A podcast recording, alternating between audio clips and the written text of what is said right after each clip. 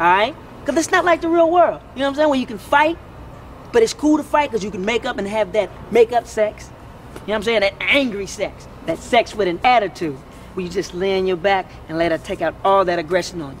All guys know that, man. That's that good sex. That's that pow, pow, pow. Let her get on top, and she's gonna punish you first, right?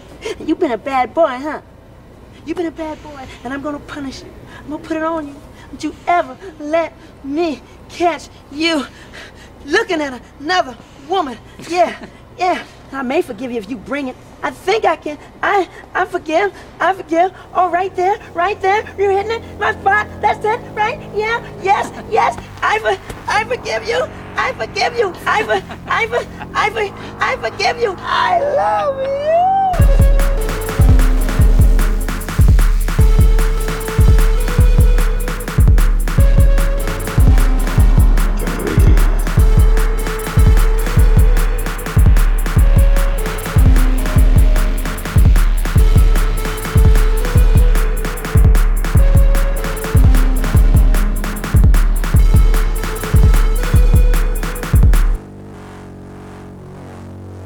Everybody. Welcome to Generation Loss, the show about movies with Bryn and Jeremy. that doesn't take itself too seriously.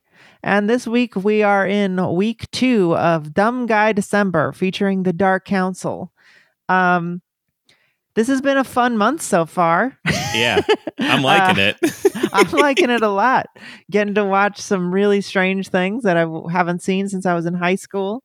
Uh, Mhm. Last week we did Shutter Island, and as we ran down uh, last week, we told you we were watching American History X this week, and then Gladiator, and then Inception, and then Fight Club. So, some fun movies coming up. Uh, this movie not very fun. Uh, very different than I remember it. Um, yeah, strange movie, but uh, we will get to that soon. Why don't we get right into what we always talk about at the beginning of the show, which is what else we watched this week. Jeremy, what did you watch this week? Brandon, thanks for asking. Uh, as I talked about on the bonus episode, uh, I spent a long weekend in Arizona visiting my grandparents, and uh, I was in a hotel. And um, what do you do in hotel rooms after your son goes to sleep? But watch movies cut up for television. And it is, of course, the Christmas season. So everything that's on TV is a Christmas movie right now. So I watched two movies this week. I watched Home Alone and I watched The Santa Claus. Now we've done. now we've done the Santa Claus We have uh, done on the the, Santa show Claus. before. uh, back when we used to do Christmas movies for December. That's right. uh, which uh, Santa Claus has got to be one of the reasons we stopped. yes, uh, and it's uh, for those uh, who are not in the bonus uh, zone. Uh, we are currently amidst a multi-year project of ranking every movie we've ever watched, and the Santa Claus sits firmly in column four, the bad yes, column. low Um, column. Yeah, uh, yeah. and, why don't uh, you go ahead and head over to patreon.com slash generation loss and check it out. Yeah, you can learn all about how we there. rank movies. That's the whole point of the show. yep. How Uh, do we rank so, the movies? So I rewatched the Santa Claus cut up for television, of course, and um, I gotta say the movie stinks. it's The a real movie piece still of shit. fucking stinks. It's a what real, a piece real- of work. Yeah, it's a real piece of work. Uh, it so for folks who somehow have not seen the Santa Claus, the story the story of the movie is that Ah. Tim Allen is a uh, is a divorced dad, and his son Charlie uh, is doing a you know partial custody thing with his ex wife Laura and her psychiatrist husband Doctor Neil Miller, and uh, you know Doctor Neil thinks that uh, uh, thinks that Charlie's too old to be believing in Santa Claus, and Tim Allen disagrees. And uh, poor Laura is just caught in the middle of this fight between these two men.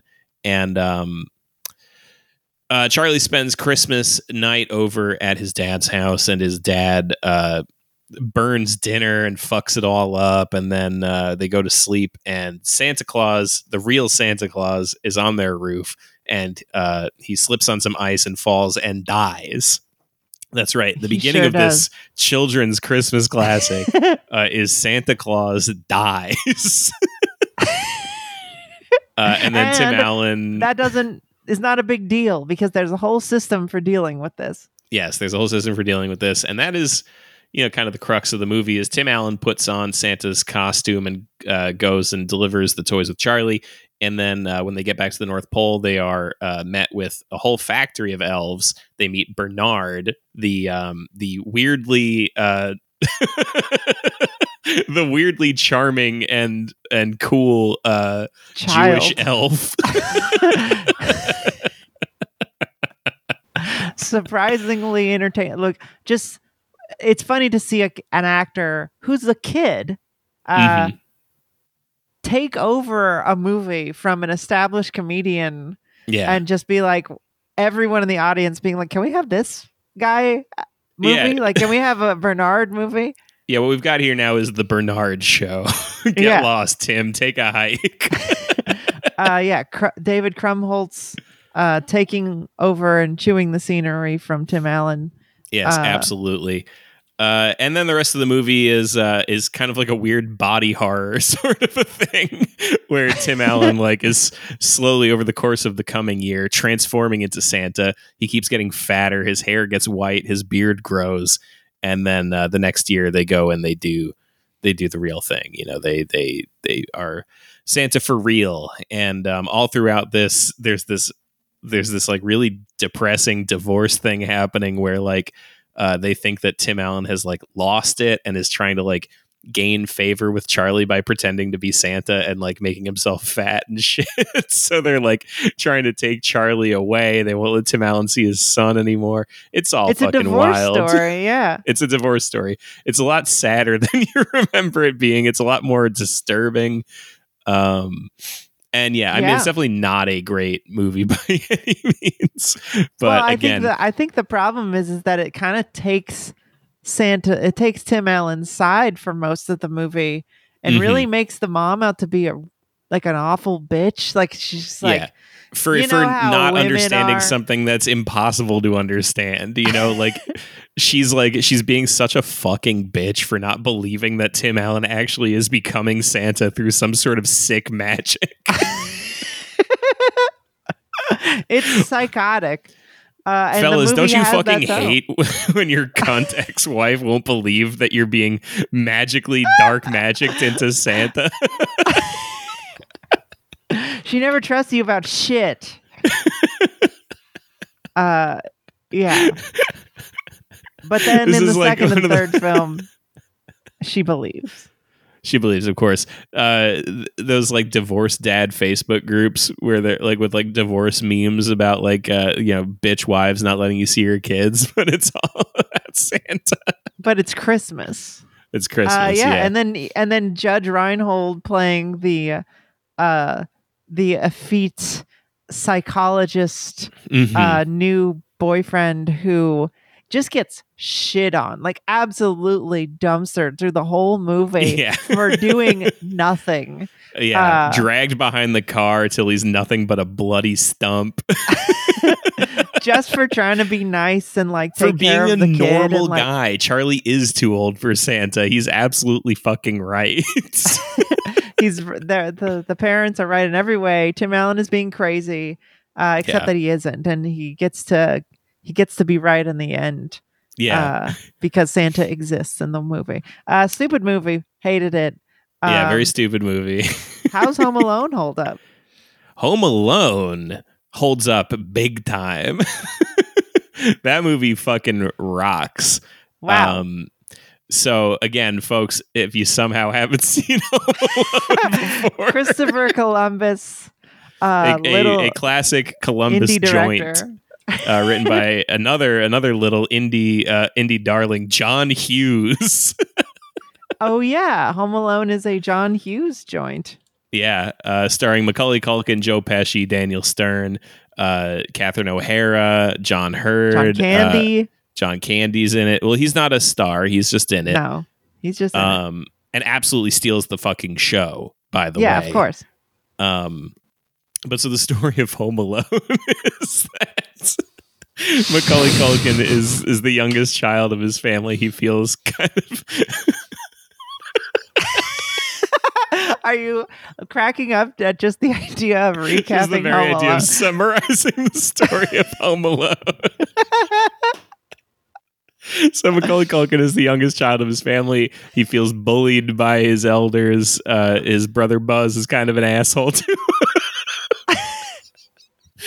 so he makes a Christmas and wish. his uncle, his uncle, his is, uncle is Frank a, is, is really a huge dick. too. Yeah. Uh, his parents aren't super nice to him either. Uh, but I think you're supposed to be seeing it from his perspective or whatever, so they seem meaner than they are or whatever. But anyway, he makes a Christmas wish for his family to disappear.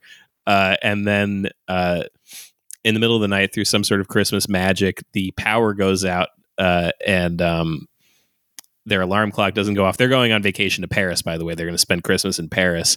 Uh, so their alarm doesn't go off, and they're late to the Richie airport, and they they they go and they rush, and they rush out the door, and they forget to do a good head count of all the kids. There's a lot of kids, uh, and they forget Sure poor are. Kevin at home.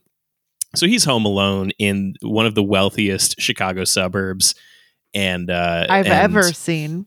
Yeah, I love this by the way. Every every year around this time of year, like it floats around on Twitter where they're just like somebody will like Zillow the the Home Alone house and they'll be like, "Oh my god, I thought they were supposed to be normal middle class." And you're like, "What are you fucking stupid?"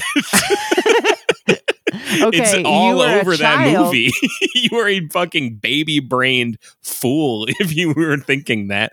They literally They live in a mansion. yeah, Also, Joe Pesci would- when he walks in there is like, "Oh, hubba hubba, there's a lot of expensive stuff in here." They're probably. I think they literally said they're loaded.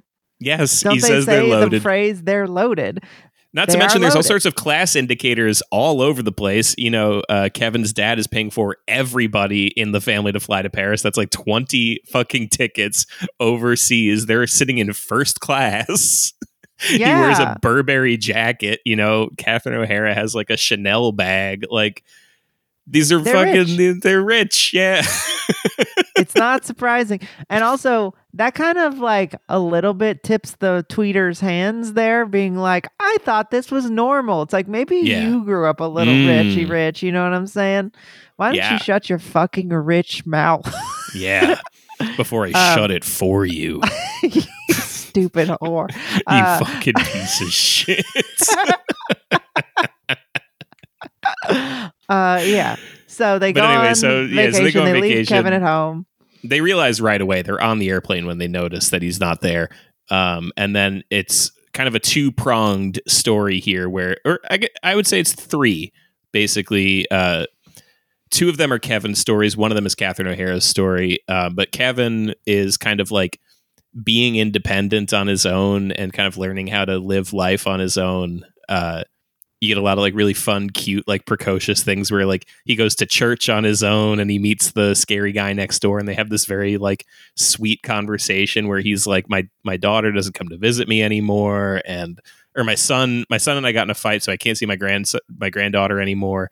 And Kevin, I don't remember what it was. It's something about the oh, it's the furnace in the basement that he's scared of.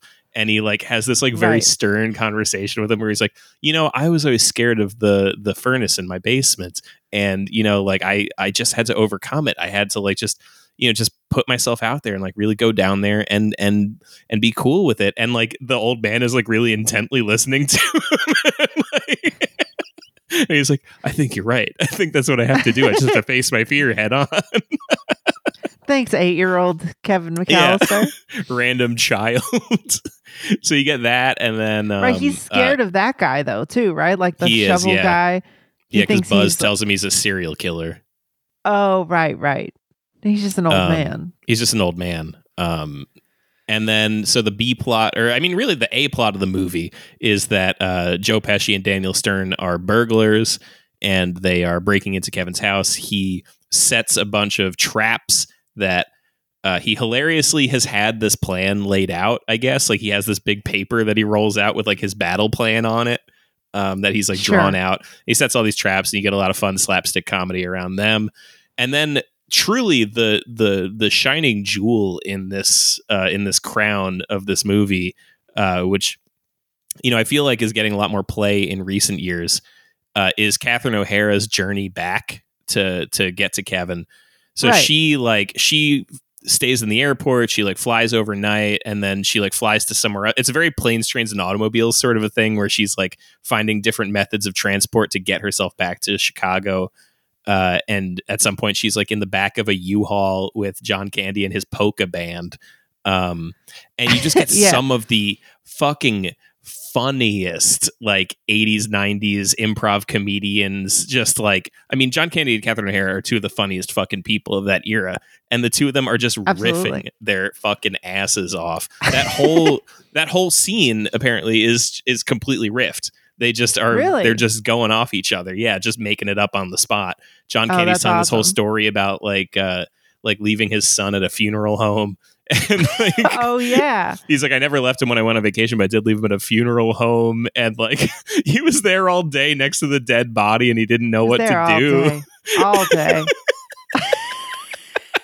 I love the way he delivers that line. I think that Yeah, yeah, yeah. that scene is like so fresh in my mind. I haven't seen that movie since in like 20 years. hmm Definitely it's recommend so a good. rewatch. It really, really holds up. Um, Yeah, I yeah, think a lot I of the comedy a is, is very good. As a kid, a lot of it, uh, kind what stick, sticks with you is the the torture of these men, uh, Mm. and the traps and the sort of like cartoonish violence, uh, as he's defending his home. But Yeah. I think as an adult, yeah, there's a lot more. Like I'm remembering, like when Catherine O'Hara was like in the airport trying to get. I don't remember. Oh, she's trying to like bribe this other couple for like a airline Mhm. ticket or something. She's like, "Look at these earrings. These earrings are worth like this much." And like, we Yeah, don't yeah. need jewelry. Uh, like, uh, she's got lots of earrings, dangly ones. Uh, yeah, it's uh there's a lot of funny stuff in the movie and a lot of heartwarming, nice Christmassy stuff. My under- my confusion is like, how on earth do they not have other rich friends who they can just be like, "Hey, you're staying in town. Can you just go get Oh, our kid and like take care they of They get him?" this. They get to this right away. Uh, they're going through their Rolodex, their fucking old school, early '90s Rolodex, of course, calling all their neighbors, and they're all on vacation too. all of them. They don't have Yeah, the any ones- friends. Well, so they are they are traveling with their whole family. So everybody who's related to them is already in Paris, and then all of their neighbors. And they they they touch on this even sooner than this when Joe Pesci is casing their house, and then he's out in the car with uh, with Daniel Stern, and he's like, "So all of these houses out here, uh, like these ones are all on vacation." And he like knows when their timed Christmas lights come on, and he's like pointing and like these come on here, these come on here, these come on here Ding. and um yeah so i mean it's like uh yeah it, it's so it's, up. well He's set up explained in the movie. That's yeah. great. it's right, cool. surprisingly tightly written I mean, yeah, even- because because i was watching it and i was like i had forgotten this whole element of like uh kevin making the christmas wish that his parents would go away i forgot about that and then i was like um I, i'm watching it and i'm like well this doesn't really need to be here. Like why does it have to be this? Why does he have to make this wish or whatever? And then at the end when she comes back after he makes his christmas wish for them to come back i'm like oh man like yeah it's perfect. It, it adds so much to it uh, emotionally speaking. Yeah. because he's been he- through this whole he- trial without them and he's like fuck i really miss my parents. I really wish they were back. I'm so sorry that i did that. And then she comes back. Um yeah good ass movie definitely recommend a rewatch um what did you watch this week I watched the 2023 David Fincher film, The Killer, oh starring uh been meaning to check it out starring uh oh, Tilda Swinton. I mean, really starring Michael Fassbender. Uh, but it's got Tilda Swinton in it. It's got quite a few people. Uh lost my little place. Uh it has I guess arliss many other people- howard Ar- charles classic, parnell classic. kerry o'malley it, it's it's really a one man show uh, Mhm. with Michael Fassbender um, as the killer. Uh, Mhm. So this is a movie. All right. Well, so we'll start off. I really like David Fincher.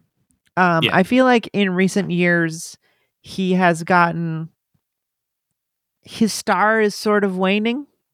Uh, I don't know if you feel that way, but I feel like there's more criticism of what he does and how he does it. Um, because he was on top of the world in the 90s and early 2000s um, with Seven, The Game, Fight Club. Panic Room always felt like a little dip into sort of a weird genre picture, but then yeah, he came back. w- schmaltzy. He came back with uh, Zodiac, Yeah. um, and just one of the best movies of that decade. Um, and I mean, I didn't then- like Benjamin Button, but that was a big hit. That was a big hit. And Social Network is fucking awesome. as we've said, one of the better movies of that decade. Didn't see Girl Um, with the Dragon Tattoo. So the only Gone two Girl movies, fucking rocks too. the only two movies I haven't seen of his are Dragon Tattoo and Mank. Um, Yeah. there was a lot of discourse about Mank. I did not read any of it. I don't know anything about it. Uh, I He's will an executive producer of Lords of Dogtown. that probably means he just like gave his friend a couple hundred thousand for the movie or whatever. I but, wonder. um, so I also really liked Gar- Gone Girl.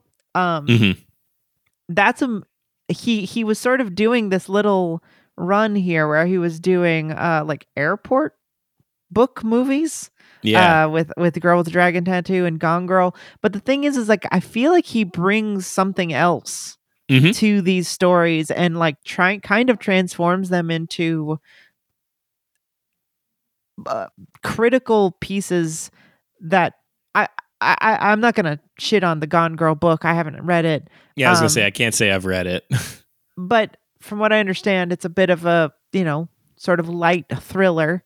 Um, but that movie takes its tone and the way it's shot, and he makes it about something a little more interesting. And this movie is very very similar. Uh, this movie kind of takes its um, takes a note from Le Samouraï, the Jean Pierre Mel- uh, Melville film. Um, from the 60s. Uh, I don't. I, I think I've talked about it on the show before. I don't. I don't know if I don't think you've seen it, but it's the same guy who did Hmm. um, Le Cercle Rouge. Okay. Um, he did this movie about a assassin who is sad and has this sort of like weird thing happen to him where he's like decides not to do a job and and p- tries to protect this girl and but is a very lonely sort of weird guy um and this movie is taking that what i love about fincher is that he comments on stuff without directly saying anything. Like he's able to take these issues in like in popular culture like with gone girl about like you know social media and cancellation and um, pro- um paparazzi and how the media treats people and how that sometimes the truth is not as important as what sells but he Right. never like ever preaches about it like the sh- the movie is like designed around keeping you understanding those things without trying to cast any real judgment on anything right. um, and so this movie is about, on the surface, is about an assassin who is supposed to do a job, assassinate some guy. Uh, seems like a very, very f- rich, possibly politician, and accidentally fucks up. Mhm. And because of that, there's sort of a John Wickiness to it. Um, he basically tries to go back to his hideout in the Dominican Republic and finds that his girlfriend has been assaulted and and almost killed. Um, and he was ha- supposed to be killed. So it's him finding the boss of this sort of like business. They call him the lawyer.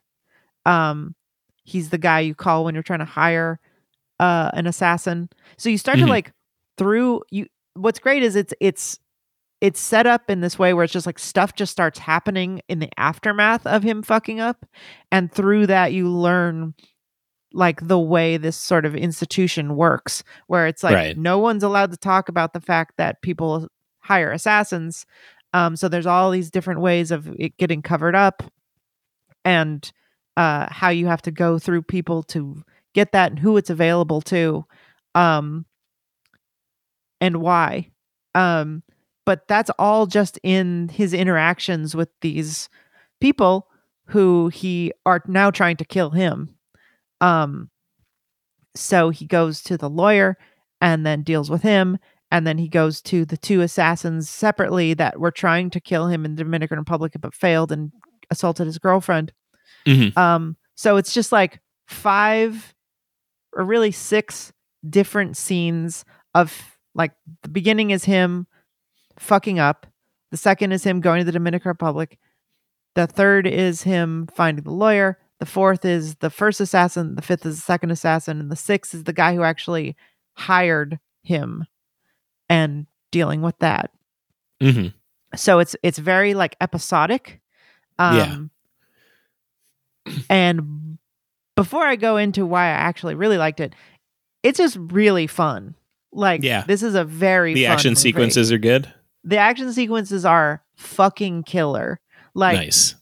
not a not a pun. Sorry. Uh, uh, um I was gonna let it slide. I didn't mean to. Uh, they are awesome. Uh, there and there's really only a couple. There's not that much action in the movie. A lot of it is, um, as we've talked about, uh, sort of Le Cercle Rouge uh, competence porn, where Sure. he's just very good at doing stuff, tricking people, getting into places. Uh, his like process is just like meticulous and detailed and very realistic. Um, Mhm. So you just get to watch him do all this stuff. But what's funny is so so the movie is just fun to watch. Um and one thing I saw reading like letterboxd reviews is a lot of people are like this is very light fare. Like sure. um I don't know if I agree. Like I I think you can watch this movie and get nothing from it except that this is about a guy who kills people and then him getting back to not having people after him. Sure. Um, so it's it, you can look at this as John David Fincher's John Wick, um, because it's a very similar type of movie. Um, the thing is, is that what we have over the entirety of the movie is his incessant incel grind set ramblings Uh-huh.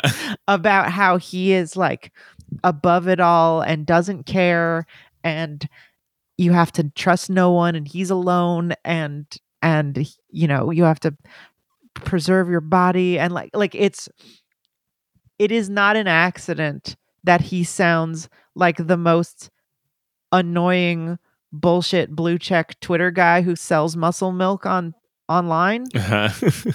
um he's just a hateable guy. Like he's not cool. And what's fun about the movie is as the movie goes on he just gets worse and worse at, at his job like he he like keeps just making these weird mistakes sure. and this like one thing sort of fucked him up and he's just this ruthless asshole and it really feels like um it kind of has the same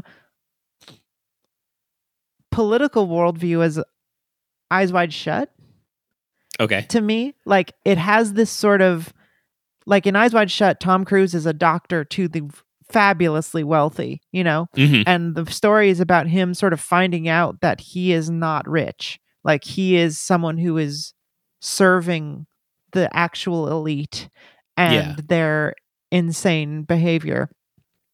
And this is sort of the same movie. Like it's a sort of it's a movie about a guy who ex- has a ton of wealth and a ton of like prestige in what he does and feels like he's but he's like constantly doing something that brings him no joy just to like get this money and like he's he's it's sort of like the it's a movie about the plight of actually succeeding in Mhm. like the upper upper echelon of class where you're like you're never going to be someone who's actually rich you're just always going to be like serving them and always like churning and like trying to get the next like you're still just being exploited and and working even though you're literally doing stuff that eats at your morality And so the whole movie is him you're just listening to him trying to justify why it's fine.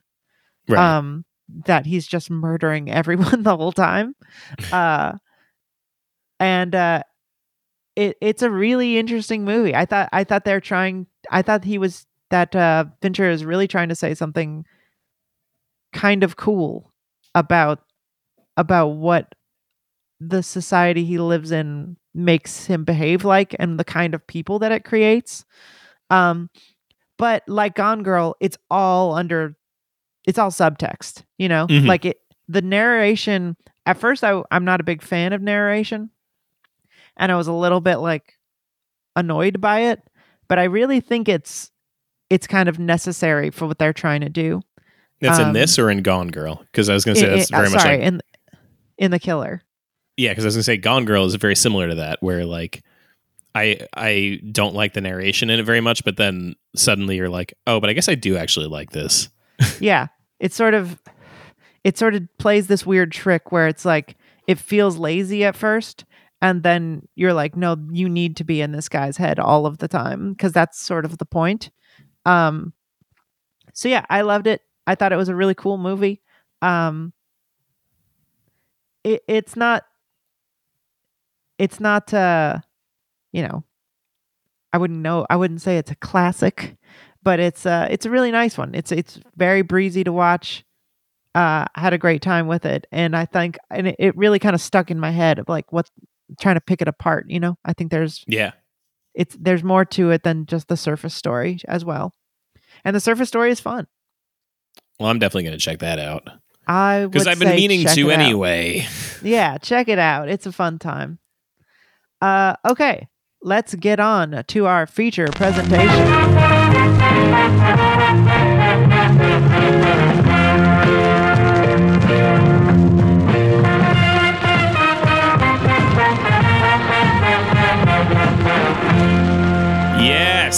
Yes. this week we have it feels American, good every time. Movies, popcorn. uh, we have American History X, directed by Tony Kaye, a man who ruined his career because he's a psycho. yeah. Um, Star night from 1998, starring Edward Norton, Edward Furlong, Fairuza Balk, Elliott Gould, Avery Brooks, um, and this is uh, Dumb Guy December. Um, yes. Where do we start with American History X? Where do you start? Uh, so before we go into it, what's your history with this movie? Uh, I believe I saw this in high school for the first time um, on a VHS tape, and um, I liked it. I remember being like, "Wow, fucking heavy, deep movie."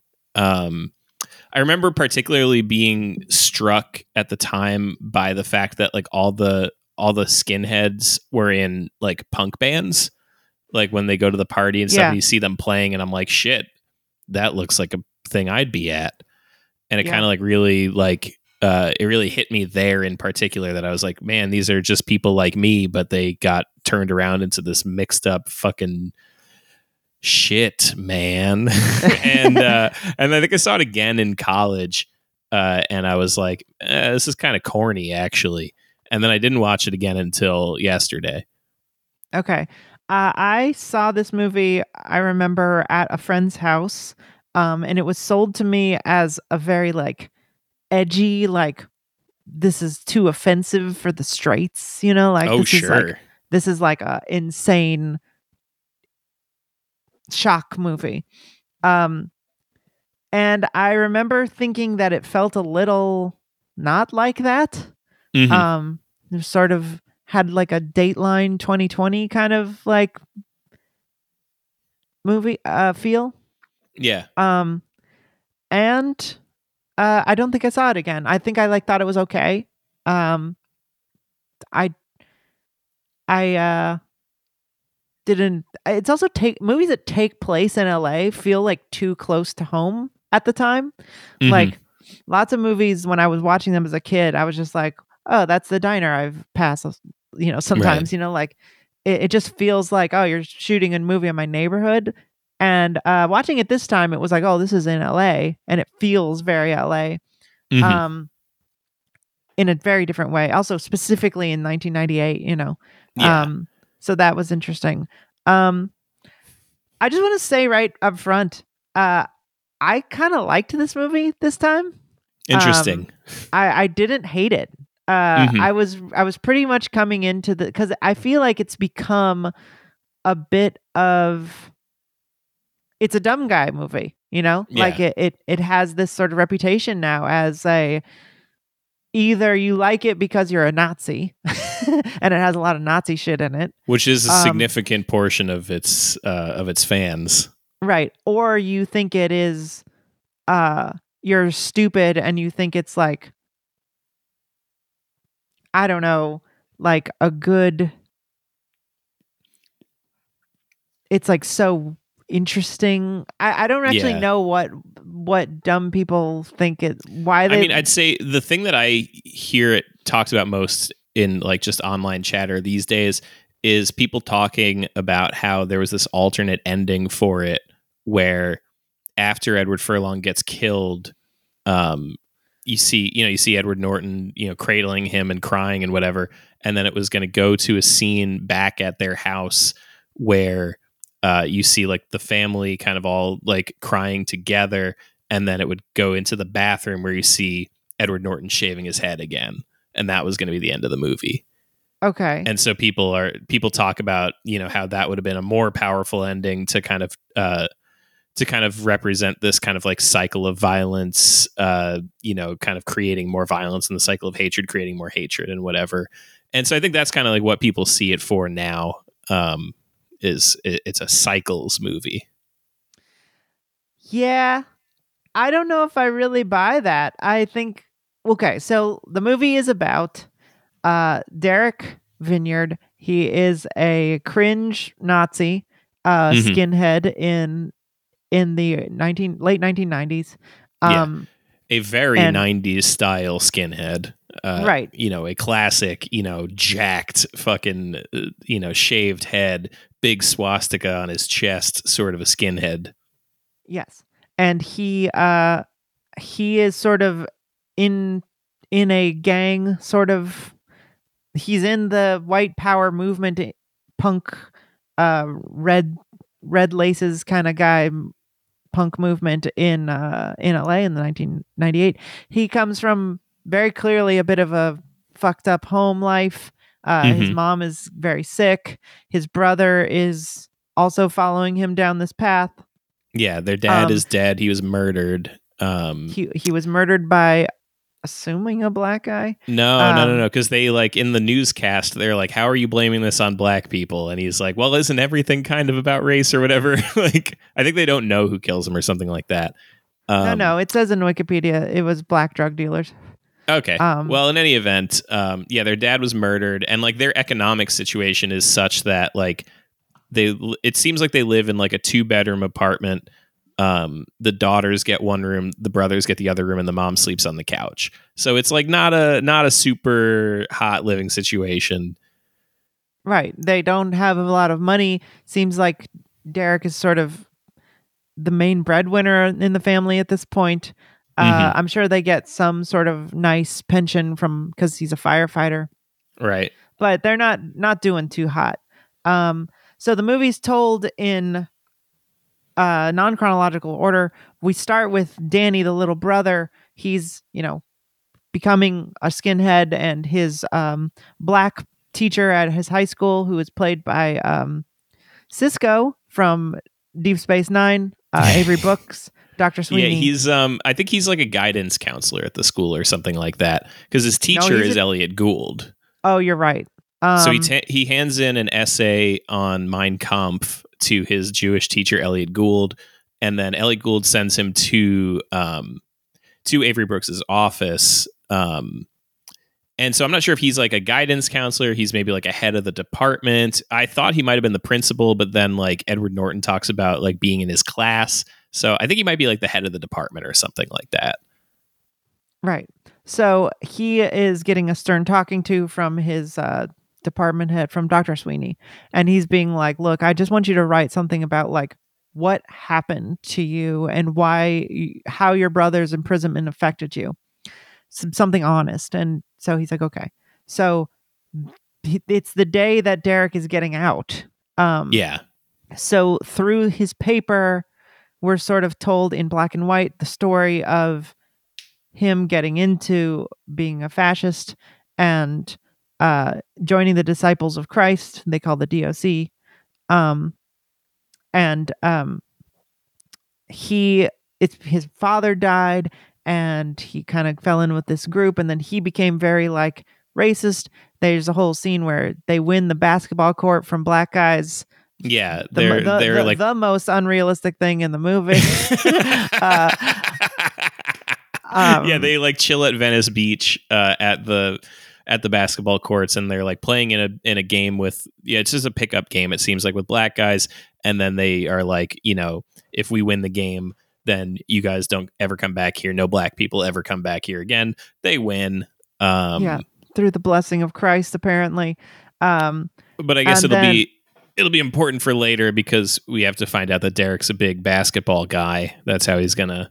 That's how he's gonna denazify later. is he because they're talking Yeah. about the lakers and the celtics yeah, because they talk about the Lakers and Celtics later. That's their big breakthrough. Right. So they you know there's lots of there's lots of political conversations talking about Rodney King and and the 92 riots. Uh he's very very racist. Uh point is is that at some point um the guys who he beat the basketball uh at basketball try to steal his car Mhm. and he summarily executes them on his front lawn with a Yeah. gun and then the famous curb stomping scene um and then is uh gets 3 years for voluntary manslaughter yeah, um and I don't know if you paused it to read because they really. I don't know why they gloss over this because it's actually really interesting. Is um, when uh, when Edward Furlong is writing his essay, when I we get pause. past that scene, uh, you get a little snippet of his essay, and he doesn't read it out loud. And if you were watching it in the old days and he paused it, it would have made the screen all shaky and staticky, so you wouldn't have been able to read it. But in his essay, he talks about how like you know it was this like fucked up traumatic thing that he uh, witnessed and how he like saw it in his dreams for a long time and then the last sentence of it is he would have gotten life had i testified yeah um, which is a pretty key detail because otherwise you're sitting there. I always, you know, in previous viewings and thinking about the movie, I always was like, how did he only get three fucking years for executing people? Like, you know, you you can't shoot at people who are running away from your pre- like even in states, which California is not one of these, by the way. Even in Yeah. states where you can kill people on your property, you cannot kill them if they're running away from your property. right you and he definitely kills can't two kill of them them running away. by stomping on their head and making Yeah. their face explode. Um, I mean, I I feel that that part of the movie is like a little tip to like he's white and the system is white and he Mhm. got off much easier than he would have if it was any, anyone else. Yeah, it's Um, interesting though because at the same time in the scene, you know, in that scene when he's being arrested, and he puts his gun down, he puts his hands behind his head, and he looks back at his brother and he smiles.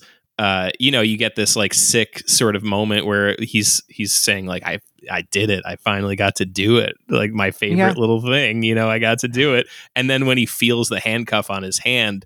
You kind of get the sense like, oh, did he think that because the police officers were white and it's a white system that he was going to get off light now? Like that they were going to be like, good job, you killed those Crips. I mean, Uh, he did. Like he does get off light. Uh, right. so i mean I, I didn't i didn't take his his facial stuff there being like surprised that he was getting handcuffed. He just like is in an in a mania. Um, right. um so he goes to prison. He uh spends three years there. Um well that's in chronological order basically. During after this sequence we get more of uh danny and uh what's going on with him. And uh we get fast forward to the future where edward norton derek has come back and him trying to like deal with all of this stuff because he's not a nazi anymore he's had a come to jesus moment or in this case a come away from jesus moment and um has been like i'm gonna try to like stop you know break off um, break off my ties with the DOC and yeah, get my uh, brother out of it. there's a big punk show, big party for his return, um, which he tells his his brother not to go to. Um, he goes, they both go anyway, and he talks to this sort of like local Steve Bannon type guy who runs the uh, whole gang, Yeah, um, who is trying to connect, who has connected all the the right wing fascist gangs, and is like trying to basically have a little army and, and you know have a race war. Um, very interesting. The I love the conclusion of that character, um, as this sort of like more presentable fascist Mhm. who uh kind of runs all this stuff. Um, yeah, and which is a very sort of- real thing. Uh, that's a very uh, that's a very common sort of character type in these sort of neo-Nazi scenes. Um, you have a very similar character in Green Room, and you have a very similar Yep. character in um, This Is England. hmm Uh, and you got to have a financier, Mhm. um, and a guy who's a true believer and knows how to talk to actual politicians and things. right, but he's also you know. like the he's the squeaky clean one who doesn't actually get his hands dirty with the actual you know stuff. it's but a he's like the criminal intellectual who's who's you know Right. kind of like feeding the philosophy to everybody. Um, and so he tries to get out, and he's like, "Fuck you, I don't want to." And and and uh, this this character whose name I'm Cameron, um, is like, "You can't leave," and they get in a fight, and uh, he tells his girlfriend, and and everyone finds out that he wants out, and everyone's really mad about it. Uh, Yeah. Ethan Suplee, uh, the big annoying fat Nazi, uh, pulls a gun on him, and uh, the party goes crazy.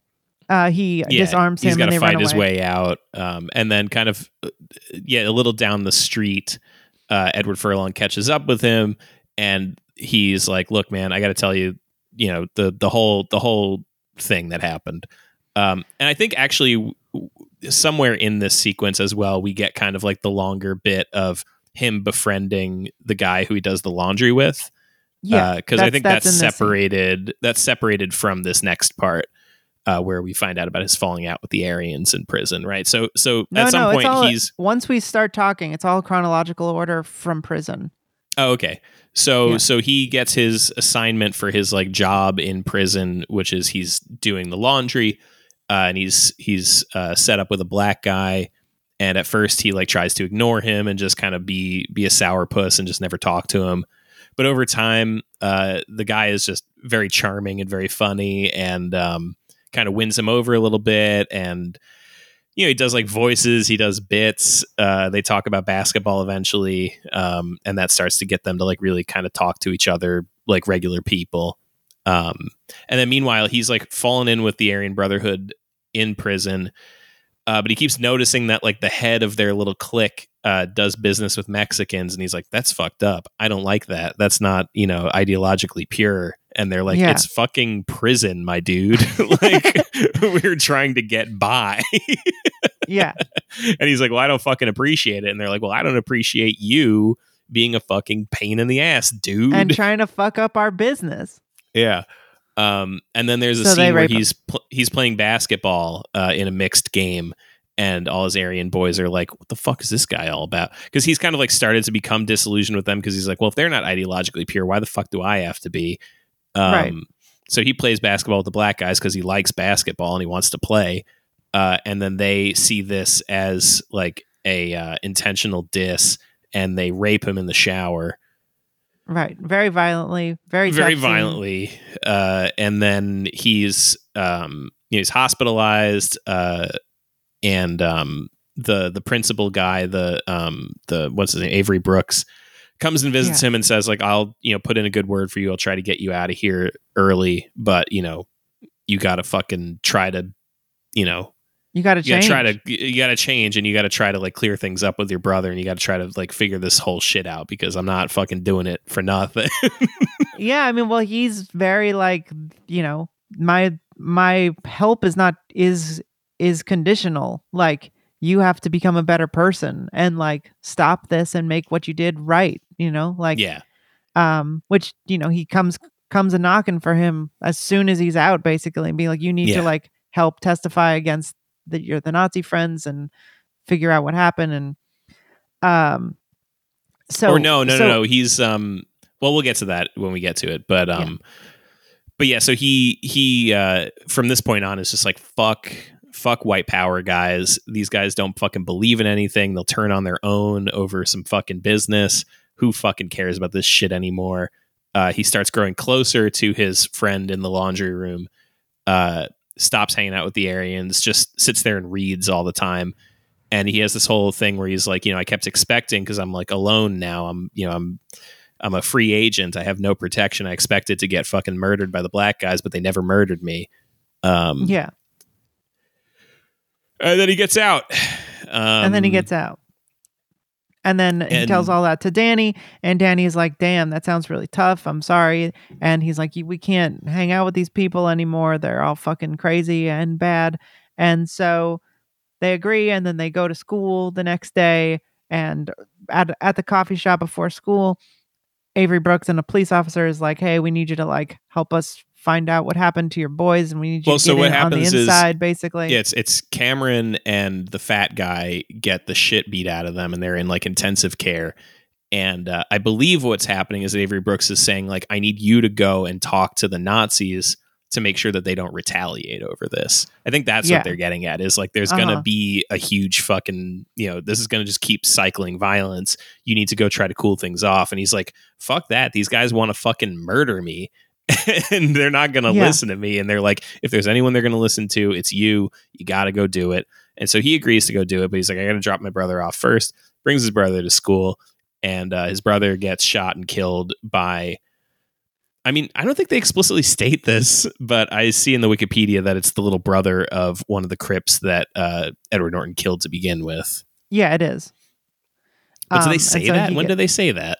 No, they show him though. He he was um he was in another scene with him, I think. Oh, okay. Um, uh so yeah, and then he dies and then Edward Norton is just crying and then it ends with the last little bit of Danny's um essay about it and how he Yeah. doesn't think being hate so hateful is good anymore. yeah. Um, so before we talk about the politics of the movie, Mhm. my feeling is the movie is beautifully acted. The acting is really good. Yeah. Um, Sometimes I think sometimes it's a little shaky. Uh, I think Edward Well, Norton, think when he's Edward supposed Norton to be and- young, is brutal.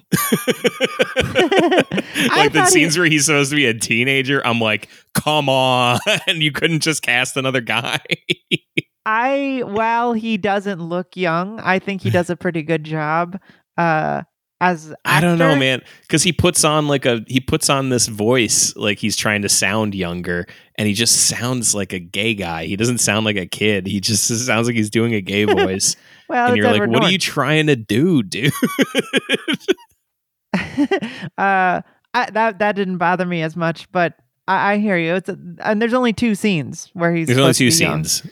Um, uh, but he's great. Edward Furlong I, does a good job. Edward Norton, for the most part, is doing a fantastic job. I think James Avery does an incredible job. Uh, I think uh, Elliott Gould does a fantastic job. I you think mean the uh, acting. Avery Brooks, What did I say? James Avery? Oh, right. I don't know who that is. Uh, Avery Brooks. Did you just make that up? no, James Avery is somebody, but I don't know. Who, I he I think he's a he's a white guy. Um, it's a it's a jewelry company. Maybe that's what I'm thinking of. Uh, no, it's an American actor. Yeah. Is he an he's Atonement? from. He's from. uh Oh, he's uh, Uncle Phil. Oh, that guy. Not that guy. Yeah, he's Uncle Phil. Um, so Avery Brooks, I think, does a beautiful job. Uh, I really liked the acting here, and I will say that I think this the cinematography and direction is really good. Yes, I will um, give. I will give a hundred percent credit to that. I It's much better than I thought it was. yeah, I was um, very frequently just being like, "What the fuck?" so good. Yeah, so many shots in this movie are really, really incredible looking. the sequence the the the curb stomping murder sequence uh is very brutal and memorable f- to a lot of people because of the brutality but like the shot like the slow motion black and white shot of Danny's face, of Furlong's face, Mhm. as like as he's like falling to the ground is like very clearly referencing the Passion of Joan of Arc silent movie from the early 20 1910s and Mhm. it's like incredible looking Yeah. um and and Uh, kind of a combo of of cinematography and acting of like I referenced before the scene of of uh, uh, Edward Norton kind of putting his hands on his head and and getting handcuffed. Really good looking shot, but also just like tracking his face as he goes from like he like turns around, he like has this like sick smile on his face of just like I finally got to do the thing I've been dreaming of doing for all these years. I killed black guys. This is incredible. Then he sees his brother and like he's like he knows the jig is up at least a little bit. He's going to get in some trouble. And he like sees his Yeah. brother and he gives him this like little eyebrow raise, just like, "Hmm, Yeah. I don't know. And then like they put the handcuffs on him and he's like, oh fuck, this is going to be my life for a while. yeah but like the menace and like mania in his face is so Yeah. incredible uh it lo- just the movie looks so good uh Mhm. I, I I was really surprised in the direction of this movie being more like inspired by at once documentary footage as well as like silent films uh in in the more like momentous moments um so i was really impressed with the direction and the acting in this movie and i and i think uh it made me like the movie more than I thought I was going to because Mhm.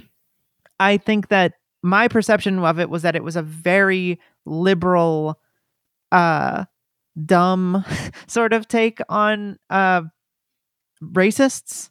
Mhm. Um, so in terms of the politics and the story of the movie, it kind of is. It is Um, more than that. I think this is where like some of my main criticisms of the movie come in, which is that I mean there's a reason why Nazis love this movie. it's because for the most part like the Nazis get to just talk and say all Yeah. their shit. Nobody ever interrupts them. Nothing ever happens with them to like challenge them at all and like Yeah. almost every black character in this movie is like a, A is, is a gang member caricature who's just there to say stupid shit and then get murdered or murder somebody. Um, Right. The only There's- the only actual human black character is the guy in the laundry room. That's the only person at all, Well, and and Avery Brooks. and Avery Brooks. Um, so I mean that's that's I mean, troublesome. he's a big. Char- he was a much bigger character th- in the movie than I thought too. Like yeah. Swe- Sweeney is like the sort of moral compass for the film.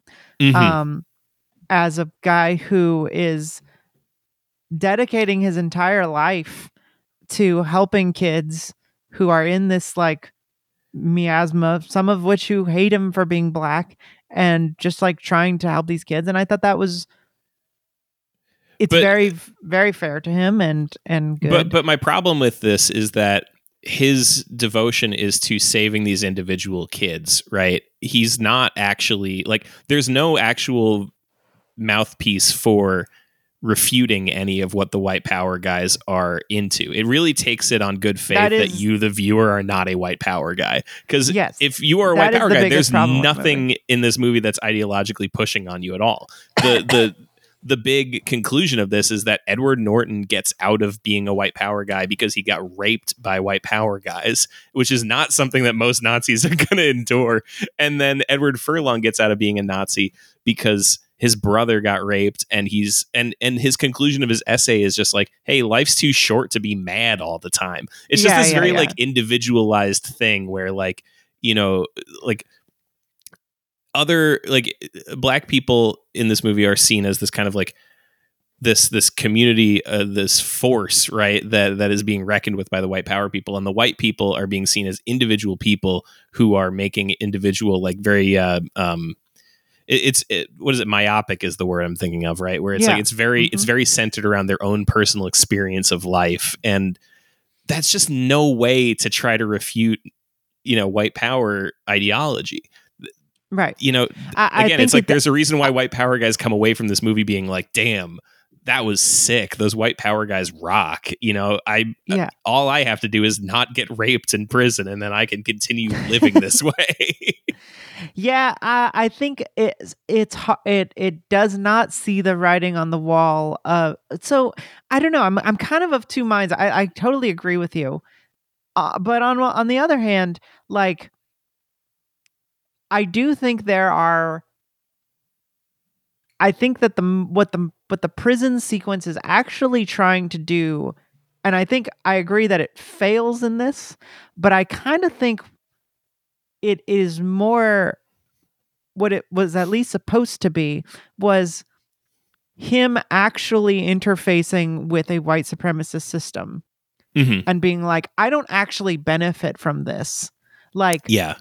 I- I think if there was a couple more scenes of him kind of discovering that most people in this place are there because for much less reason than he is and serving more time and realizing like this is a system that this is the white supremacist system i'm being fucked by it but i'm one of the rare people who gets fucked by it it's only because i'm being a psycho Right. the people who it's really here to oppress and exploit are black people Mhm. and i'm just laughing in people's face it doesn't actually do this but i yeah, it feel doesn't stick like the landing on that. but i do feel like there is some intent in showing that a little yeah, bit I, I don't think Um, that I don't think Tony Kaye is a white power guy. For No, no, no, I- like, but I, I just mean that like the writing of the movie kind of is trying to show like what changes him is not meeting one black guy. I don't think Mhm. that's what the movie is trying to say, and I don't even think it's about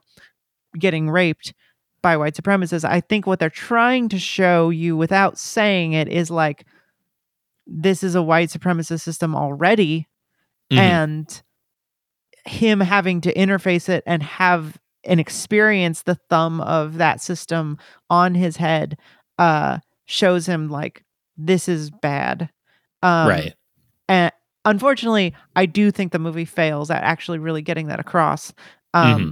And i think that's definitely a, a very reasonable criticism of it I think but- w- the, the movie that I compared it a lot to when I was watching it was This Is England, which is a movie that we watched a couple years ago now, and Yeah. which sits pretty firmly in column one in our ranking right now, um, patreon.com slash generation loss.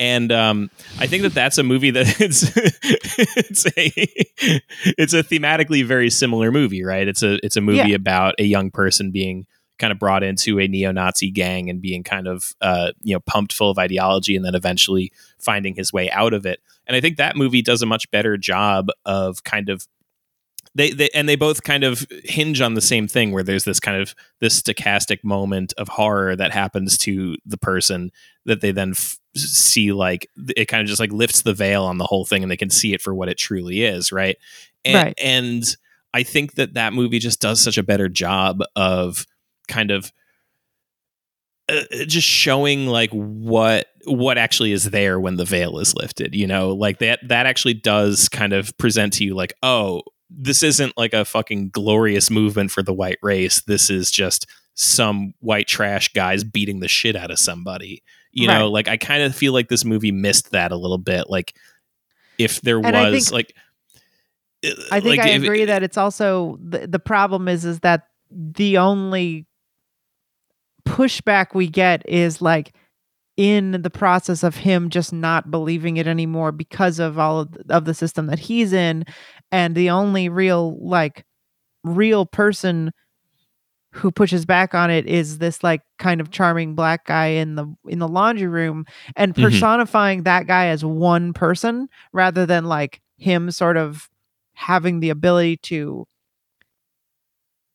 be indoctrinated some other way or like sort of latch onto anything else. Like there's no like you're, you're right that there's no actual other argument against it. It's just like right. this is not the right thing.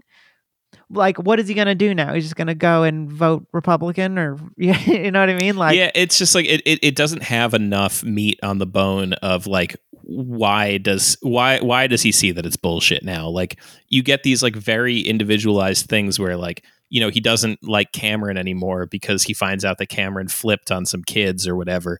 And he's like okay so I see what you really do now. You you you know exploit kids. But that's not that's not refuting white power ideology. That's refuting this guy Cameron and the way that he Right. structured his organization you know?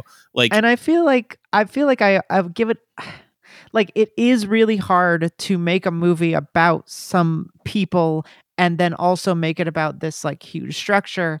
So Mhm. it, it is a very difficult task and I don't think it's super successful at doing that. And then also like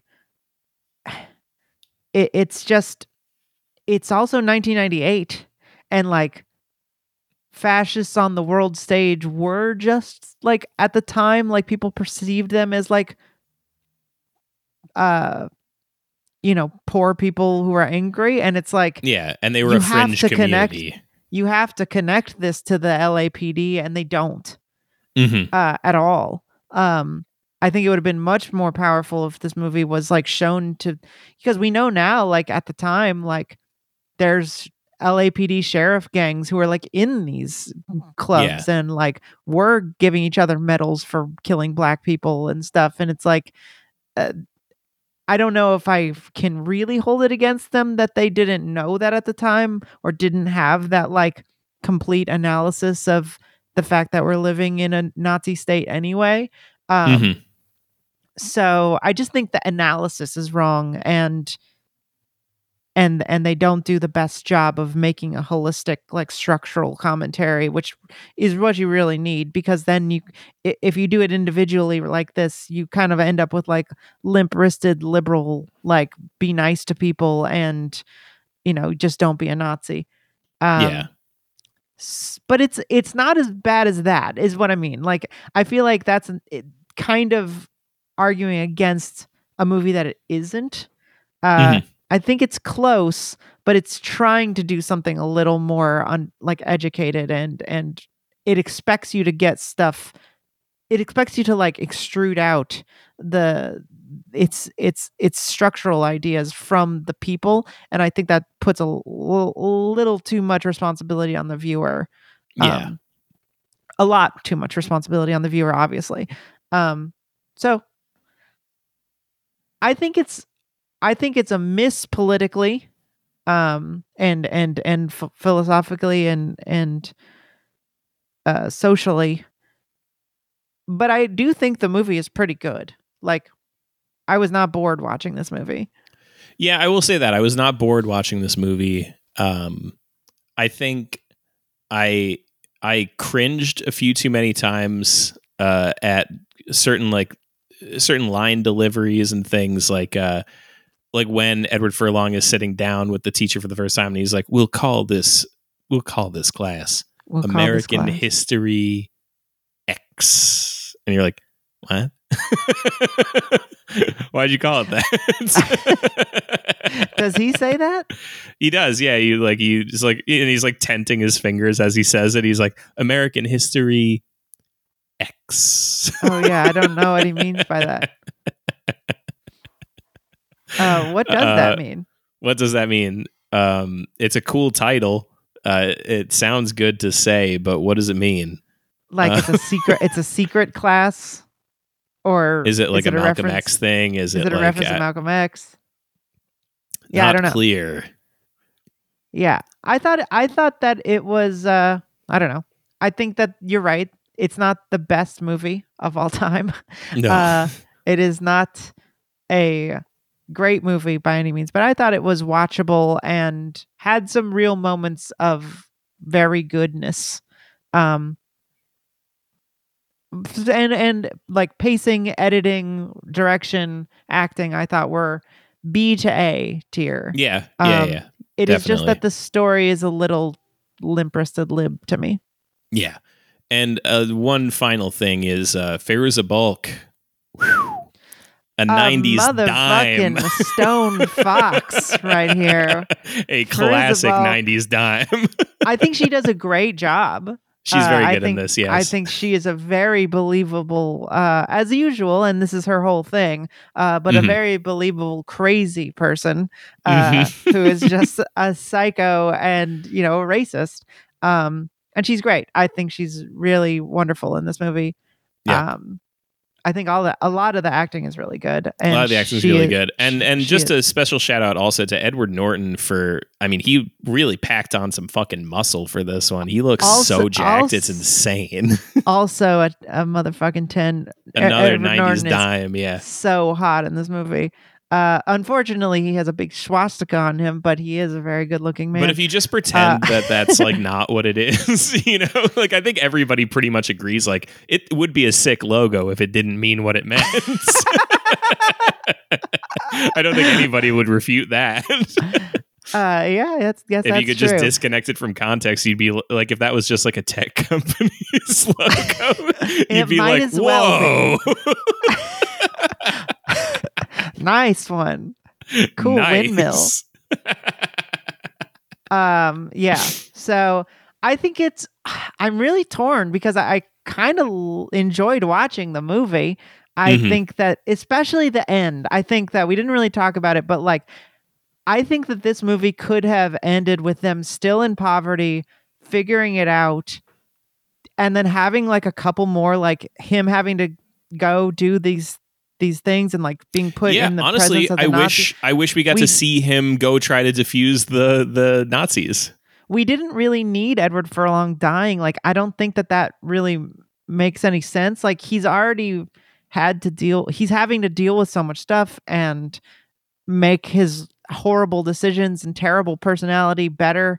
Uh, like, I don't get what we're really getting from, like, oh, and then a black guy killed his brother. Like, and then cutting after that like there because i will say Uh, like i yeah. don't necessarily think that the alternate ending idea with you know uh with ed norton shaving his head again i don't think that that would have uh been a good ending to the movie at all but i do I think like that, there that. is something to be said for like you do need to see what the response is you know you do kind of need to see like what does this mean to him you know post transformation what does it mean to to have his brother killed by a black man you know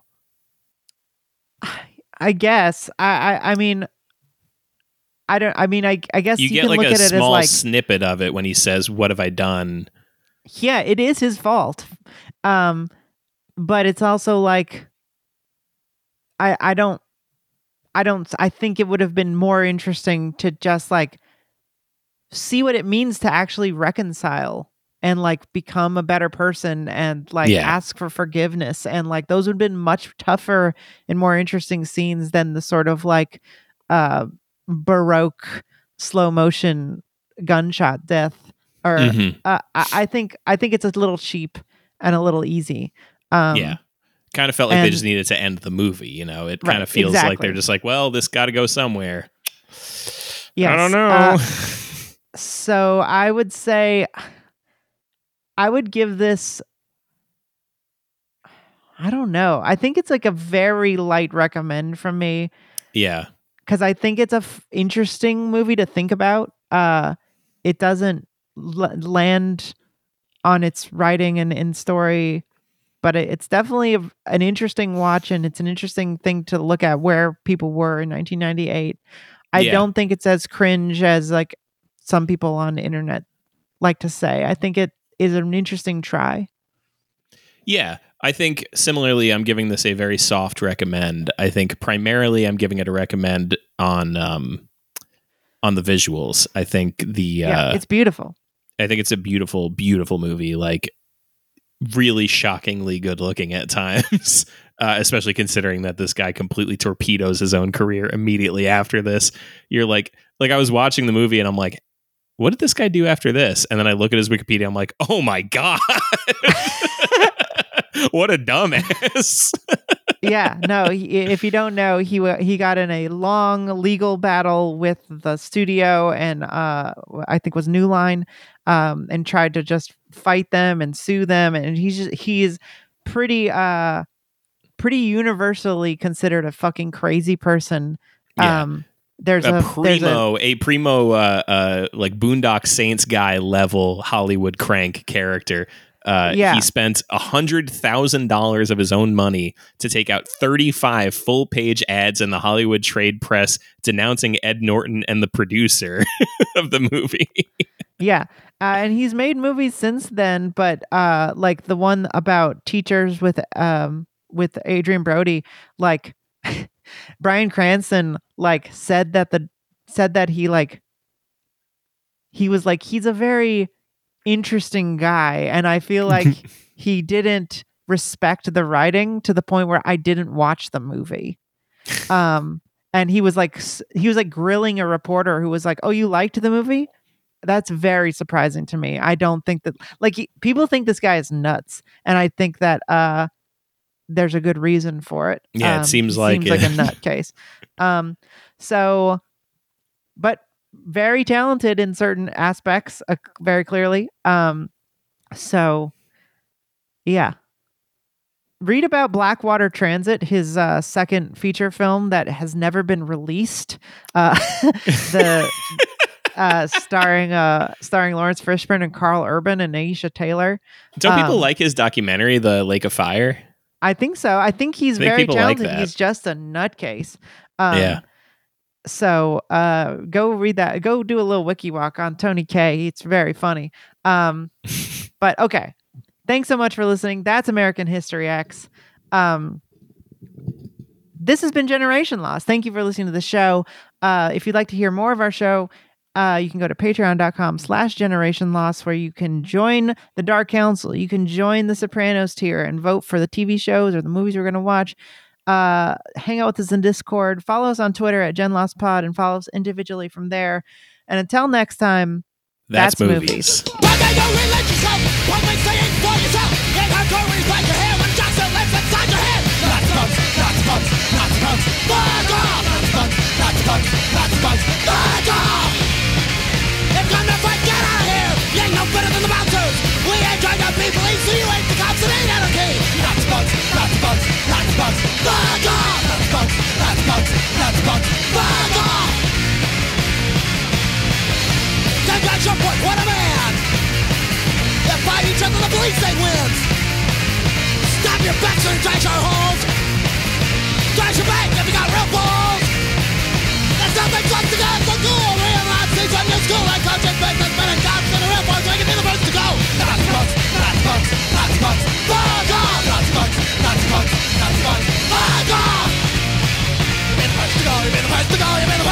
Unless you think?